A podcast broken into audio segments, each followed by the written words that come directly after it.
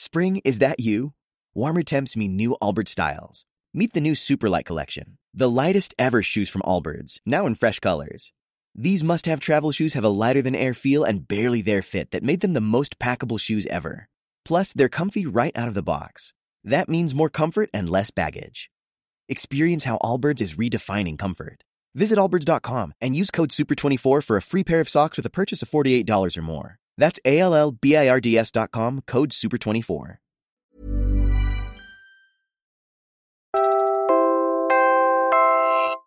You're listening to Puma Podcast. The data shows that more than five women or girls are killed every hour by someone in their own family. That means in the short time that we will be together in this room, 10 women will be killed. Do you know 10 women? Just think about that for a second. And then think about what we can do collectively to stop that. The United Nations and its member countries mark the International Day for the Elimination of Violence Against Women. Experts say there's a clear roadmap for doing just that ending violence against women. But most countries are failing to put their money where their mouths are.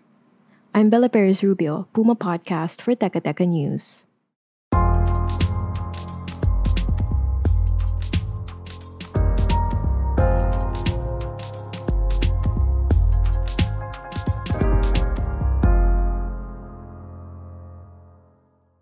The history behind the International Day for the Elimination of Violence Against Women and the designation of 25th November to commemorate it is not a celebratory one.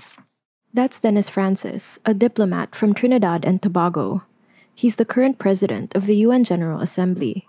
Rather, it recalls the assassination of the Mirabal sisters, who displayed exemplary bravery in the fight against political oppression. Patria Minerva and Maria Teresa Mirabal lived under the brutal dictatorship of Rafael Trujillo in the Dominican Republic. They were political activists who organized opposition to the regime. In 1960, after repeated arrests, they were murdered by the state. The public outrage over their deaths was a catalyst of the movement that toppled Trujillo months later. The sisters, known as the Butterflies, were aged 36, 34, and 25 when they died. The International Day for the Elimination of Violence Against Women and Girls serves as a stark reminder of one of the most pervasive human rights violations and a global public health problem with negative multiplier effects across economies, politics, and societies. The rates of violence against women are alarmingly high and further aggravated by conflicts, crises, and emergencies. That's Amina Mohammed, Deputy Secretary General of the UN. And the protracted global backlash against gender equality is threatening to undo decades of hard won gains. Women's rights defenders and activists are facing more risks than ever before, including in the digital sphere. There's a lot to process here, so let's back up. First, the UN official says violence against women continues to be a prevalent and unacceptable reality worldwide. Here's some additional data from the UN General Assembly President. Globally, an estimated 736 million women have experienced physical or sexual violence at least once in their lifetime. 86% of women and girls live in countries that lack robust legal protections against violence, and less than 40% of women who experience violence seek help of any kind. Next, UN Deputy General Amina Mohammed said the already high rate of violence against women is further heightened by compounded crises. A young climate activist from Thailand, Fatia, drives the point home.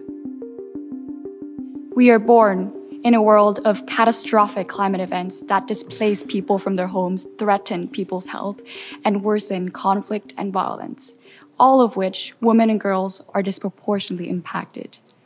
We know for a fact that women and girls are more vulnerable during an environmental crisis. For example, the rate of rape rose 53.6 times among women displaced to trailer parks in Mississippi following Hurricane Katrina in that year. And finally, UN Deputy General Amina Mohammed says hard won gains for women are in danger of being reversed. Think of the right to choose, which was upheld by the United States Supreme Court when it decided on Roe v. Wade, only to overturn it nearly half a century later in 2022. It's been a bleak diagnosis so far, but like I said at the top of this episode, there's a clear solution. More on that when we return.